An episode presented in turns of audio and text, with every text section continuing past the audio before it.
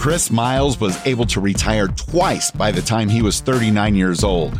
But he's not content to just enjoy his own financial freedom and peace of mind. Chris wants you to have your own ripple effect so you can live free today. He's not the financial advisor you expected. He's the anti financial advisor you deserve. He's jumping behind the mic right now, ready to make waves. Here's Chris Miles. Hello, my fellow Ripplers. This is Chris Miles, your cash flow expert and anti financial advisor. Guys, welcome to our show that's for you and about you. Those of you that work so hard for your money, you want your money to start working harder for you right now. You want that freedom, that cash flow, and the prosperity today, not 30 or 40 years from now, but right now to live that life that you love with those you love doing what you love. But most importantly, guys, about creating a life of impact and meaning because through the ripple effect you can create, because as you're blessed financially, you can bless more lives too. So, guys, thank you so much for allowing me to create that ripple effect through you. Thank you for tuning in and binging and sharing and doing all the good stuff that you guys do. Quick reminder go to her, you know, not only go to our website, moneyripples.com, but check out our YouTube channel if you haven't already done so. Chris, the Money Ripples with Chris Miles page. Check that out. Subscribe today. Hey, are you looking for another great podcast to listen to?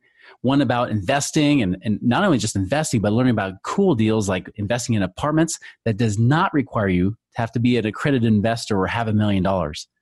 Hey, if you want to check that out, go check out my friend Lane Kawaoka's site, simplepassivecashflow.com.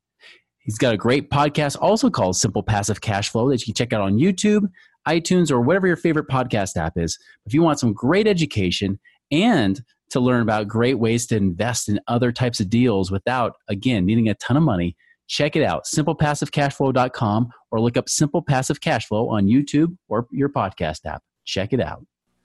All right, guys. So I've got a special guest here that, uh, you know, that it's funny. I was actually looking through my emails I got pitched this guy before, um, three times to be exact. And it was the third time I said yes. So third time was a charm for Bob here.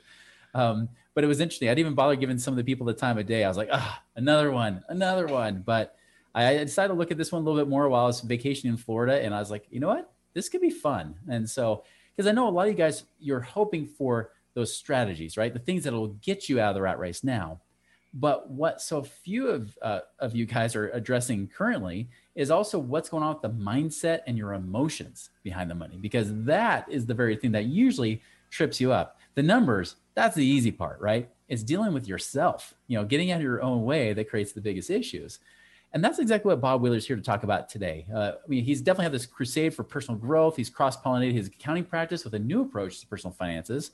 His passion is to help people gain insights about you know how their emotions trigger these financial decisions. So, and in fact, he's even got a new book that you guys should definitely check out called The Money Nerve: Navigating the Emotions of Money.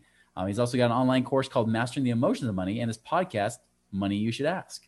So, uh, love that. He's got a great personality, and uh, hey, he's even a CFO of the world famous comedy store. Um, he's even done ran a Greek marathon. I haven't done that. I'm a marathoner, but I haven't done all those things. Hike Kilimanjaro uh, you've got me there. So, hey, welcome to our show, Bob. Chris, great to be here. Thanks for having me. Thanks for picking me third time's a charm. I know. It's funny. I, I, didn't know that until just for the show. I was like, oh, there's some other uh, podcast pitches that I ignored. Please like so, me. No.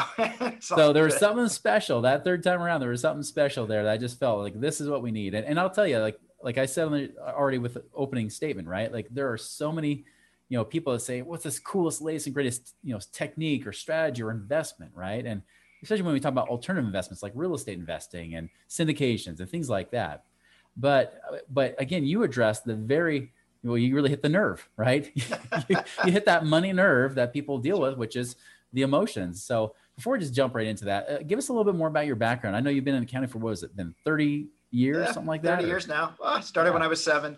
Um, yeah, I've got an accounting practice. We do about uh, we do about a thousand returns. I mostly mostly work with small business. Yeah. Um, which was part of what led me into this crusade about money and emotions. Um, I work with the comedy store, work with a lot of people in entertainment, uh, and uh, yeah, I just basically what happened was a lot of clients were doing the exact opposite of what seemed like sound practical advice. Mm-hmm. And I had my own financial journey because here I was as a CPA, supposed to be incredibly successful and financially sabotaging left and right um, on my own stuff. And then, yeah. so sort of taking a look at all of that, and looking at entertainers and that whole starving artist thing and mm. you don't deserve to be paid for what you enjoy doing. Mm-hmm. and really got me interested in the psychology uh, and impact of emotions. Awesome. So what, what did you discover like on your journey of like starting to really dig into this whether it be your own clients or just in general? What, what, what have you seen? What have you noticed? Well you know the first thing i discovered is there's a lot of shame Mm. A lot of people don't feel that they're worthy. A lot of people think that everybody's going to find out they're a fraud, that mm. they really don't deserve the promotion or they didn't deserve this gig. Yeah. And and so there was there was really a lot of shame uh, about self-worth. And Interesting. the other piece was that everybody thought they were the only one. So when I would do workshops and I'd bring people together, the biggest takeaway was I'm not the only one. Mm-hmm. Oh my God, I'm actually happy other people are stressing out about this stuff because I thought it was just me. And yeah. so, yeah, so I think those are the really two big pieces is you're not alone and um, there's no shame in not knowing how to do things. You know, if you're trying and asking questions, as long as you keep moving forward, you're moving forward. Yeah.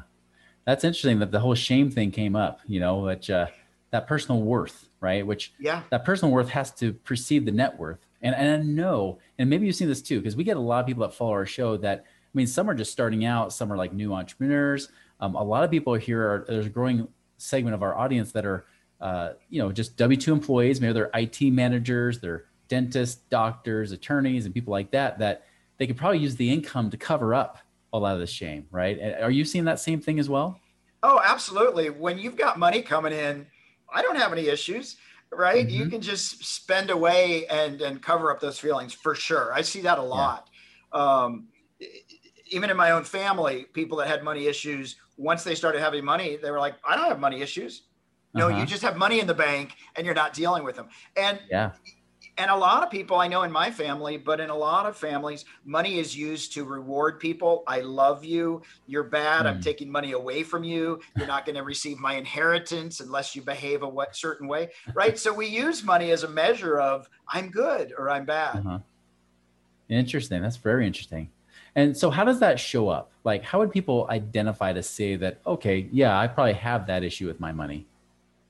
Well, you know, so I'll give an example for me. I didn't realize, even though I was aware my grandparents and my parents used money as a mm-hmm. motivator or as a measure of love or as a way of solving problems, mm-hmm. I didn't realize that I'd also picked that up until uh, years later, as I'm doing the work, I realized I would rather just throw money at something than sit down and solve it.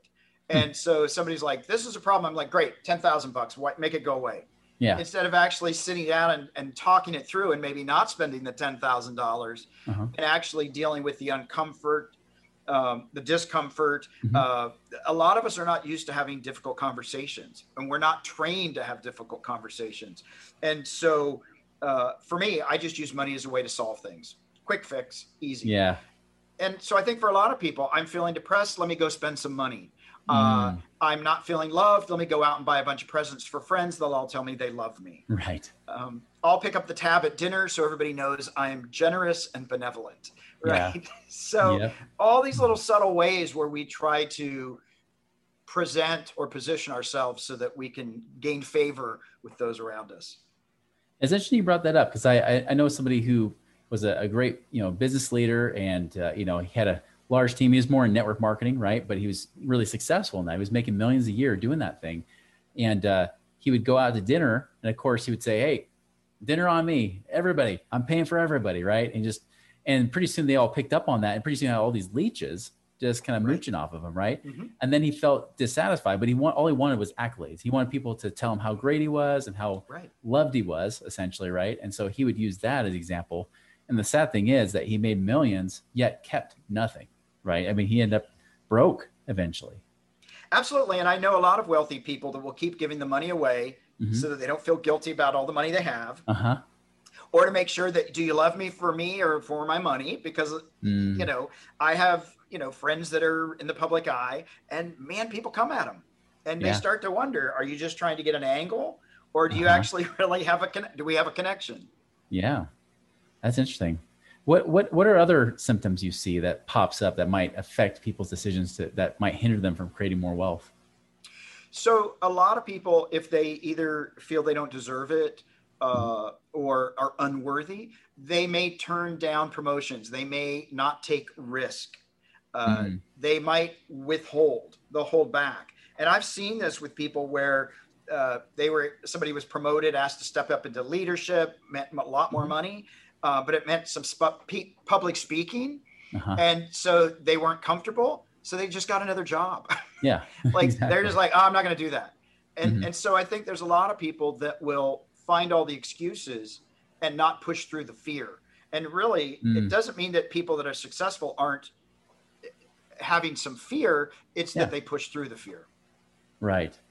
Because a lot of people just avoid the pain. They'll use pain avoidance to just avoid the pain. Avoid the pain. Take the path of least resistance, and voila, you know they've got a good, cushy, ordinary life, right? That's right. Absolutely. Well, you know, and I think we don't say enough, or at least I never got the message mm-hmm. that when you step up and when you get successful, um, not everybody's going to love you. Not yeah. everybody's going to be happy for you. Uh, right. Do it anyway, right? So I mm-hmm. thought, oh, if I step up, people will either love me, um, or if they're not going to love me, then I don't want to step up. And yeah. no, step up anyway and learn to tolerate whatever comes at you, and and go for what's important to you instead of actually letting everybody else dictate how you're going to live your life. You know, I know, especially the kind of the whole cancel culture thing we've got going on right now. I mean, more and more, it's actually really frowned upon to have wealth, right? To yeah. show and especially show any wealth, right? Yeah. But it, it's almost like you're you're evil for having money, you know. And yeah. uh, and I've seen that become more and more the case, and even heard my clients say, you know, Chris, like I don't want people to know how much I make. I don't want to be a target, you know. What do you say to them? Well, absolutely, I agree that that's going on. I think there's a couple different things. I think there are people that want to be rich and mm-hmm. flashy and look how rich I am, look how yeah. successful, and you and I need you to know this about me. And then there are other people that have wealth. They mm-hmm. quietly build their money, they make investments, and they take care of the things they want. Um, but we're in this paradox because people come to me and say, "I want to be a millionaire." What do you think of millionaires? They suck, right? So we want to be the people that we despise. Yeah. And so until we can learn to see that it's actually not a bad thing. You mm-hmm. can be of service when you have money. You can actually help other people yeah. and you can do these things. But what is the reason that I'm doing it for? What is yes. my, you know, what's the purpose of my goal? If the mm-hmm. purpose mm-hmm. is I want to be famous and everybody loves me and thinks I'm special, it's going to be pretty shallow existence more than likely. Mm-hmm. Um, so I think it's great to have wealth. I don't think it's so great to like let everybody know it. Yeah. Um, I think discretion is is an awesome thing mm-hmm. in in that way because it really doesn't need to unless it's what you want and you want everybody to know it. Mm-hmm. Um, just do it quietly. You yeah. can have amazing impact, but you don't need to like look at me. You just go yeah. out and do it. It's funny because I remember in the early 2000s when I was in my 20s, right? You know, my mid to late 20s. You know, at first it was all about the ego. Like I, I one thing I kind of developed as a as a uh, mantra is that money is a magnifier of the soul. It just makes you more of who you already were, right? Absolutely. So of course, somebody who is very uh, insecure about my own worth, right? I was insecure about what kind of worth I really brought to the table and everything else, and had to show it. You know, I remember the first time I was looking for a really nice house, I wanted to be flashy so that people would would be in awe, right? Right. Yeah, it didn't matter if, if the payment was a little bit higher than I was comfortable with because hey, I could put people in, in awe, right? Right. And uh, right. look how amazing I am. And then of course, when the recession hit, you know, it's like the the stupidity of my 20s caught up to me in my 30s, right? the recession hit and I found myself over a million in debt, you know, in the hole, especially with with uh, real estate tanking and everything else. Now I'm finding myself upside down. You know, I'm now an upside down millionaire instead of an actual millionaire, right? And and I remember that just crushed me, you know. And then once you took all the stuff away, it was interesting because once I had that non-attachment to stuff, then I had to really address the issue, which was who am I? Am I worth anything, even though I don't have the stuff to prove it? And that that was a process. That was not easy it's a little painful and i think for most people that's a really powerful question is who i who am i without my money yeah um, and do i have value um, because especially in this culture and i know for me i was taught i am my accomplishments so mm. man i better go out and accomplish and uh-huh. and even when i accomplish i don't get to relax because there's 10 people that could do it faster or beat me to the next project and so i never got to really stop and say wow that feels really good i'm like oh i got to get to the next thing got to get to the next thing got to have more accomplishments got to be mm-hmm. super interesting got to be very and and it's it's not a lot of fun yeah. and i think we our culture has perpetuated that for a lot of us i agree i definitely agree So, what do you feel is like a good first step for people to really get real with this and, and find out what these emotions are, these triggers? Yeah. So, what I always tell people is to start journaling. Start mm-hmm. journaling about childhood memories. Start writing about what your parents, your grandparents, if you grew up in a religious organization, if you came from a certain cultural background, just write down things you remember. Oh, people in, you know, my tribe says this, my grandparents said this, or what they didn't say and just mm-hmm. start noting all these things. And remember when you were a kid and you said hey i want a bicycle did your parents say you're greedy? Or did they tell you we can't have that today but let's save for it? Or no you don't you're undeserving. Like what are the different messages in all of those money exchanges as a kid will start to give you really powerful information? Because when we're four five six and seven we are taking in information as if it's the truth. Yeah. and then we're making vows and contracts with ourselves that we carry into adulthood that do not serve us in our 20s, 30s, and 40s mm-hmm. and 50s. But we're holding on to them. We sure are. And if they don't get addressed, they'll, well, they'll never get addressed, right? They'll never get addressed. yeah. So yeah. journaling is a great way to just get in there. Yeah, I agree. That's great. Yeah, and that's and that's kind of what I had to do too. There was a lot of like soul searching and things I had to address. And and I remember I even had somebody tell me, like, listen, Chris, if you don't forgive yourself and let go of past mistakes, you'll never move forward. You'll, you're actually hindering your ability to create millions because you're stuck in regret from the past, right? Yeah, absolutely. And I remember I was in a workshop and this guy came up and, and you know, people were struggling with this and that. And he said, mm-hmm. listen, I'm just going to tell you, you may not like me, but I'm going to tell you, you're exactly where you want to be. Mm-hmm. Because if you weren't, you'd do something different. And I was like, how yeah. dare you? how dare you? I do want something different, but I wasn't doing anything different. That's right. It wasn't painful enough, or the reward wasn't, wasn't big enough, enough, for you to, to, to make the change, right? Yeah, that's right. That's right. Well, this is awesome. And so obviously if people now I'll tell you, everybody listen to this right now. Like if you say, I don't need this stuff, I'm good. I want you to check yourself and just ask and ask honestly, say, am I trying to avoid something right now? Like, is there something I'm not addressing that I'm just trying to allow that discomfort to, you know, go go away, right? Just take the easier path, or something you should do. So if you're saying, hey, I don't need this at all, I'm good, you might want to question that again, especially if you've got a lot of money coming in. You might want to really question that because you have to ask yourself who you are without that money, right? And then secondly is if you say this does resonate with you, then dad gummit, you know, get the book, right? So um, so obviously the book, you know, like we just talked about before, is the Money Nerve: Navigating the Emotions of Money. Uh, where's the best place people can pick this book up? Uh, the, you get the book on Amazon, mm-hmm. um, and if you can't remember that, just go to the Money Nerve, mm. Nerve, not nerd.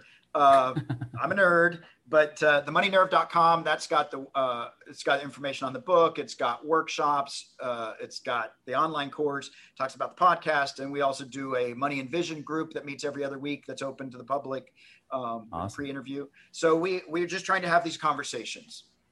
Great, awesome.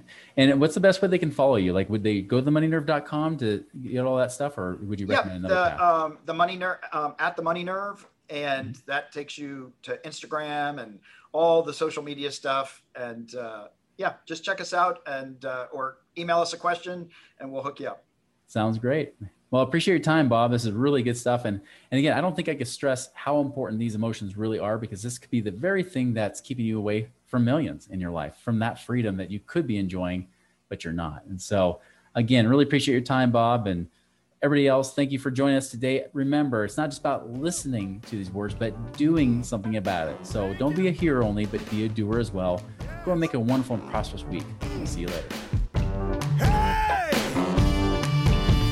Visit us online at moneyripples.com for more resources to help you fix money leaks and get your money working harder for you now. With lucky landslots, you can get lucky just about anywhere. Dearly beloved, we are gathered here today to. Has anyone seen the bride and groom?